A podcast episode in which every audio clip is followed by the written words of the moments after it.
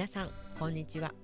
旅するアスリート作曲家長谷川千夏とドイツ在住ピアニスト伊藤ユリアでお送りするほんわか楽しいクラシック談話室チナリアトークルーム。今回のテーマは楽器についてリーズナブルな楽器と高級な楽器。どれが良いのでしょうか？あれこれ語っていきます。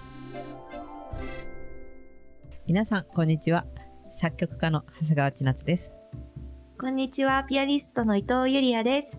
今日は楽器についてお話ししていきたいと思います。サブタイトルで、リーズナブルな楽器と高級な楽器について。ということですが、テーマ、ちなちゃんが考えてくれたんですよね。そうですねそうそうそう。うん。あの、私はピアノしか語れないんですけれども、ちなちゃんはほら、楽器、いろいろやってたじゃないですかうん。管楽器についてとか、どう違うのかなと思って、私も興味津々なんですよね、今日のテーマ。ああそうだね。管楽器だと素材とか塗装によって響きが変わってくるんですよ。うーん、やっぱりあるんですか？あの、すごいブランド品と、あの、メーカーの違いとか。えでもそんなにねなんかバイオリンほど開きがないっていう印象。あー、うん。安いので10万ぐらいからあるのかな。高くってもね、150万ぐらいまでだよ。あ、でもまあ、開きはありますね。ピアノとかだとね。やっぱりもう開きも何も一番最低限のものでわ結構あの、そうね。あスタイル A の B 型の新品とかだと、もう1000万円とかしますよね。おー。えそのちなみにスタインウェイの B 型っていうのは何？えーと、スタイル A はいろんなアルファベットで 大きさとね、あの、サイズ、それから型の違いとかが分かれてるんですけど、うん例えば、一番小さなのが S 型って言って、短いんですよ。ものすごく、ショートグランドピアノみたいな感じ。そうなんだ見たことあるかな？うん。あの、明らかにね、え、何これ短い？みたいな見た目がね。だから大体、もう家庭用とか、そういう感じかな。で、A, B, C, D。それで D がコンサートグランドピアノっていう、一番長いんですよ。ああ、うんあのカーネギーホールとかで使われたやつねそうそうそうそう。まあ大体大きなコンサートホールには、その D 型のスタインウェイのグランドピアノ置いてたりとかね。まあもちろんそんなの桁外れに高いですよね。うんうんメーカーとかすごい関係してると思うんですけど、確かにこうピアノも木の素材だとか、そういうので、うん、値段変わってきたりすると思います。うん、響きも変わるよね、きっと。うん、そこに高級な木材を使用すると、その音もまた違ってくるんですよね。うんこうピアノの蓋と響板と胴体って全部違う種類の木でできてたりするんですよ、スタンウェイは。えー、そうなんだ。うん。あ、でもスタンウェイに限らずいろんなピアノも、また、例えばスタンウェイとヤマハで使われている木が違うとか。なるほどね。そうだ、ちなちゃんはどんな楽器を持っていましたか？もう片っ端から全部教えてほしいんですけど。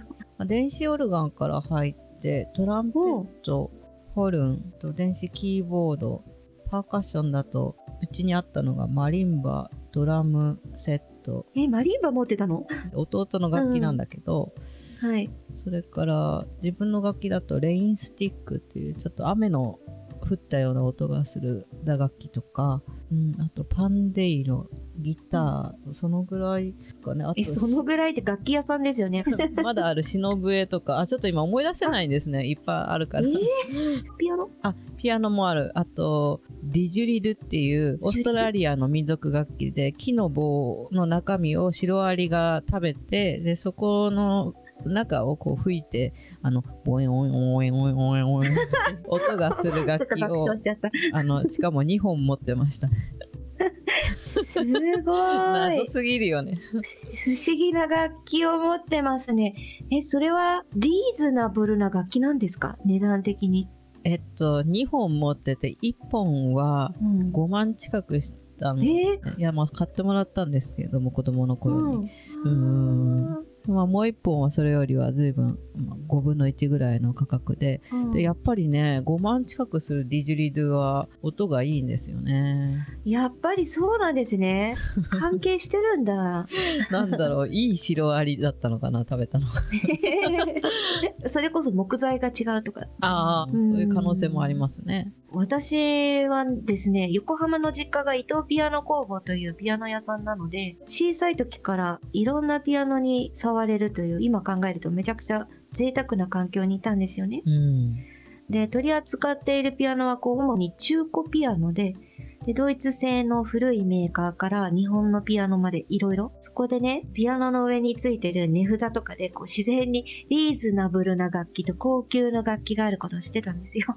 おで、ー2階のダイニングルームにも古いアンティックのキャンドルスタンドが2本ついているアップライトピアノ。ちょっと打鍵が柔らかくて深くて、音がシャランシャランってしてる感じの難しいピアノだったんですけど、それ一応置いてあったので、練習場所には困らなかったんですね。すごいよね。中古っていうか、あの、うんアンティークピアノだよね。うんすごいな。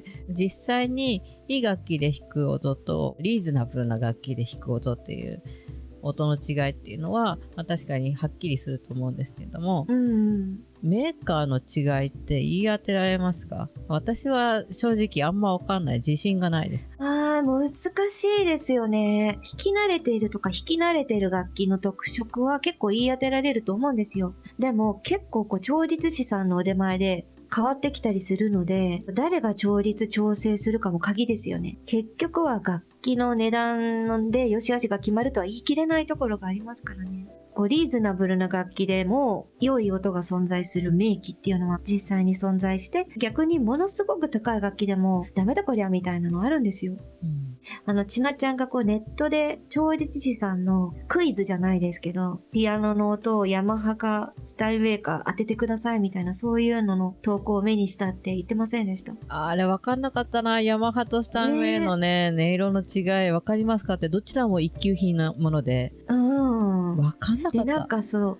私が思うに多分ネットの画面越しに聞くと余計わかんないんじゃないかなと思うんですよね。うん倍音とかね、実際に聞こえてくるのの中でも不確かなのがちょっとあるかなと思うんですけど、多分実際に自分が弾いたら結構な確率でわかると思うんですよ。こう感覚とか音の鳴りの違いで。うんうん。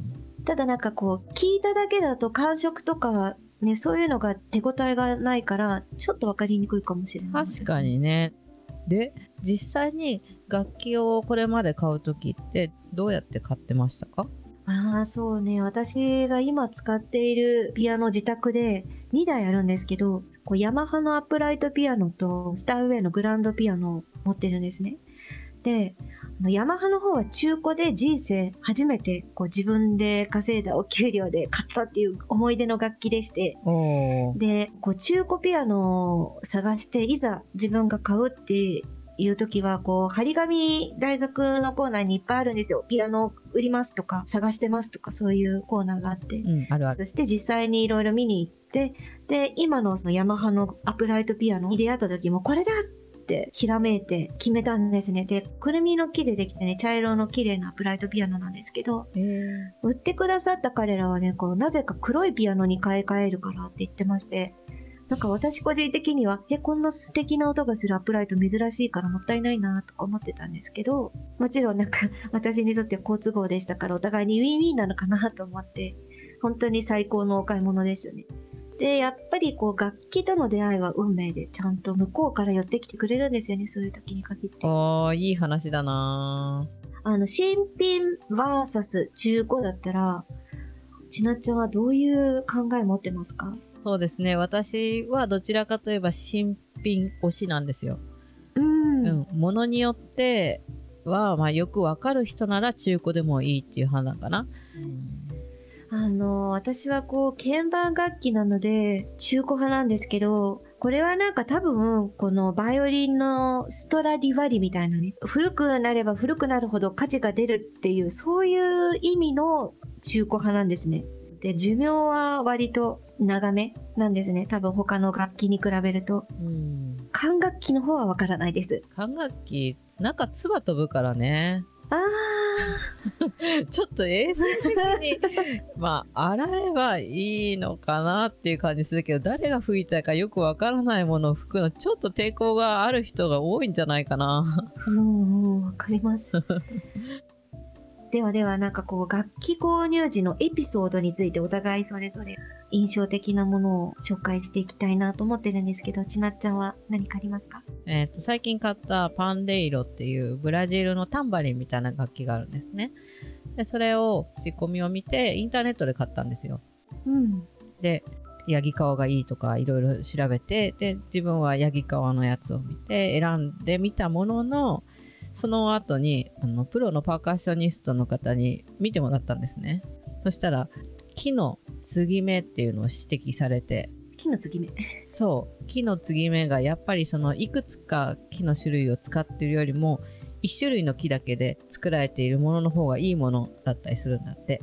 なるほどね。そう。あこれは木の継ぎ目があるんだねって言われて。別にそれが悪いっていうことではないけれどもやっぱりその、高級とかリーズナブルっていう点で言えばどちらかといえば後者リーズナブルな楽器の部類に入ってそのおそらくその木の継ぎ目っていうのが音の響きとかそういうのにも関係するんでしょうね見た目だけじゃなくて。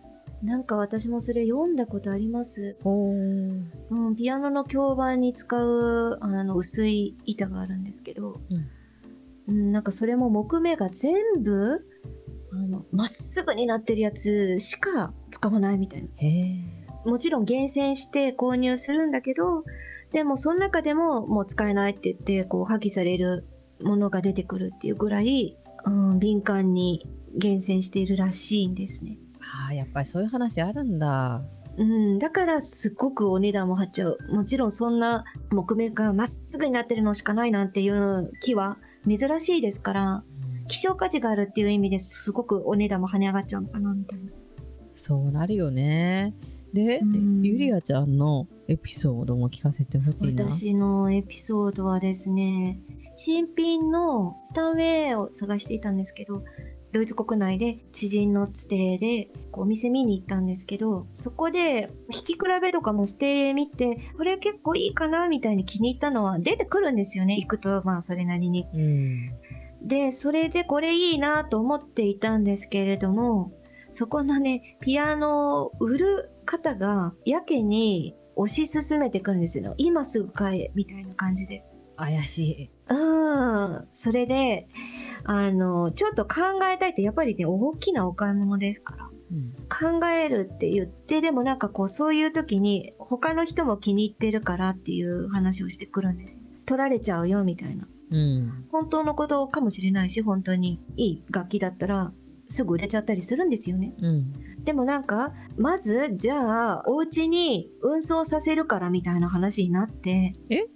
ちょ、ちょ、ちょっと待って、ちょっと待ってと思って。ね、これから払いますからっていう、言っているのに、いや、まず運送させるからみたいな話になっちゃって。で、いいなと思っていたのに、ちょっとこう、恐ろしくなって、やめて手放したんですね。うん。で、その後別のミュンヘンにあるスタインウェイハウスっていうところに見に行ったんですよ。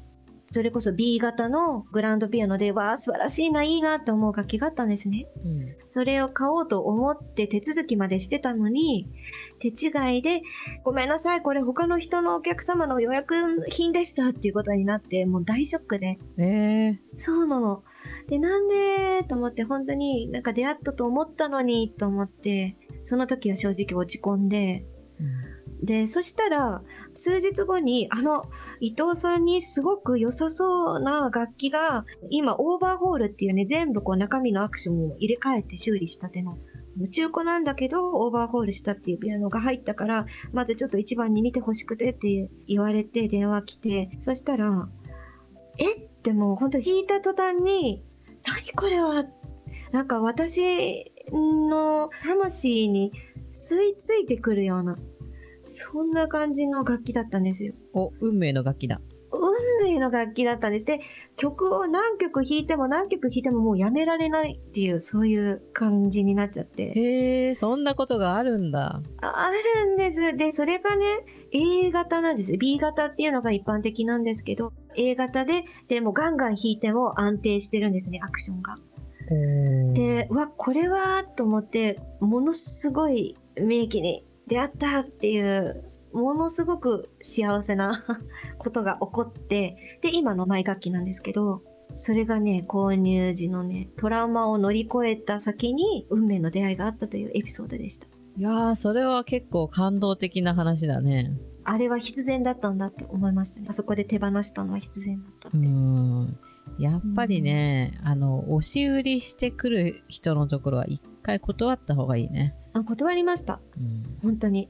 でも怖いことに後押しの電話がかかってくるんですよね。それ怖くないですか、うんめっちゃ怖いね、考え直してみてみたいな。うんでももう断ったんですけどって言って、そんな感じでしたね。うんそういえば高級な楽器で思い出したんだけどうん。高校の時にバイオリン科の先輩がいたんだよね、うん。でどうやら友達の話によるとあの先輩のバイオリンは7000万するらしぽい すごくない？高校生で7000万のバイオリンを持ち歩いてそれを演奏してるんだよ。え。ー、で、も大して上手くなかったよね。うん、ちょっと残念。それはそうか。あの、私も思い出しちゃったエピソードありますよ。印象エピソード。何何？調律師の父に最近聞いた面白い話なんですけど、これ。ピアノの蓋を開けると、クリムトの絵が描かれているキラキラゴージャスなピアノとかね。そういうのがあるんですって。うーんそれはちょっとオプション的なあれだよねそう。あの、展示してあったピアノでも、他の場所でね、ピアノの蓋にダイヤモンドが埋め込まれているグランドピアノとかね。はあそういうの中国のピアノとかに多いんじゃないの？そうなの。鋭い。で、もはやこう高級家具扱いされていて人気らしいんですよ。うんうん そうそう。で、なんかもうそうなると、鳴りが良いとか、音がどうこうよりもデザイン重視でね、うんどれだけギンギンギラギラするかが問題なわけで。それは一回お目にかかりたいけどねそういう楽器を そう。で、需要がね、名機を求める人と違って、家具が欲しい人向けに製造されてるんですよね。ええちなみにその手の楽器は、伝統的なデザインから離れて、こう、キジトラとかね、ゼブラとかね、そういうピアノとか家具みたいなピアノ？うんそういうのとか、あと名ピアニストの自動演奏をセッティングできるピアノとかを売り出してるのを見てびっくりしました、私。ああうん。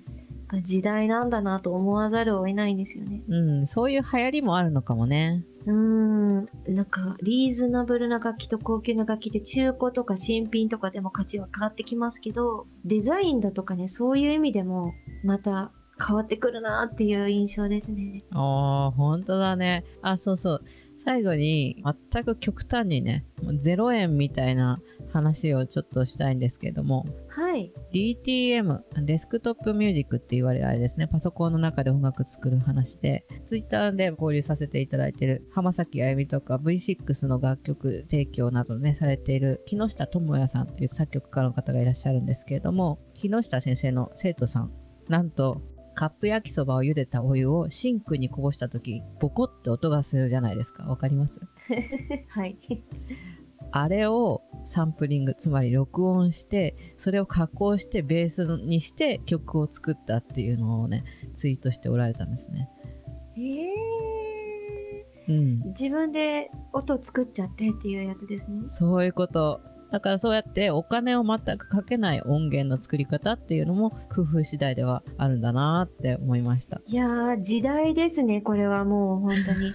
ね。ちなちゃんもこの前ね、あの、ジャズの素敵な水をイメージした曲っていうので、お風呂の桶の水をすくってチャポチャポって言って録音して、音源を自分で作って効果音に入れたとかやってましたもんね。やってましたね。うん。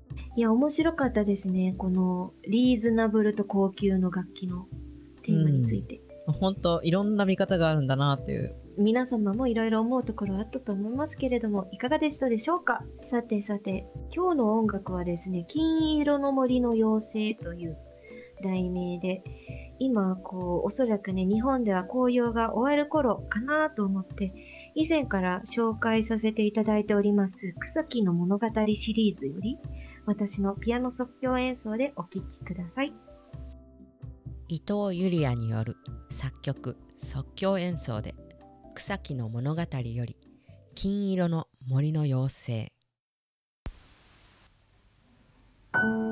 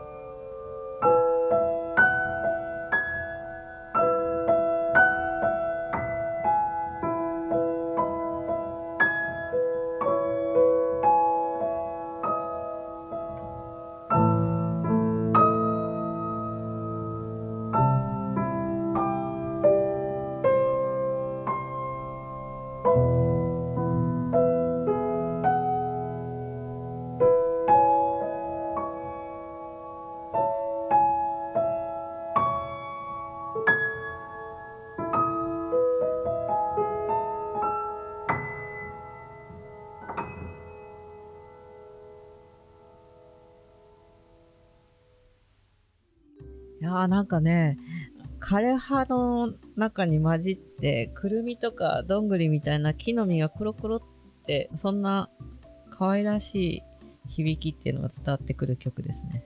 おー、なんか詩的なコメントありがとうございます。なんかこれを作った時は、確か秋休み中に南チロル地方のイタリアの山を登山した時のインスピレーションを思い出して即興演奏したんですよね。うん、紅葉が綺麗だったなっていうイメージで。ああ、そうだったんだ。うん思い出の曲です。夕日の温かみのある光とかそういうのも感じるよね、音の響きから。そうそうそう、そういう時間帯でした、確か。鋭い。やっぱり伝わるものですね、即興演奏に。いやいや、作曲家さんの音楽の聴き方って鋭いなって思います。ではでは、次回のテーマは、公開マスタークラスについて、講習会ですね、いわゆる。どんな名ピアニストの講習会に参加してきたか、そしてそこでどんな恐ろしい体験をしたかお話ししてまいりたいと思います。番組の感想やテーマのリクエストなどがありましたら、ぜひ Twitter でチナリアトークルームを検索してコメントをください。お待ちしてます。はい、皆様ありがとうございました。はい、ありがとうございました。はい、ではまた。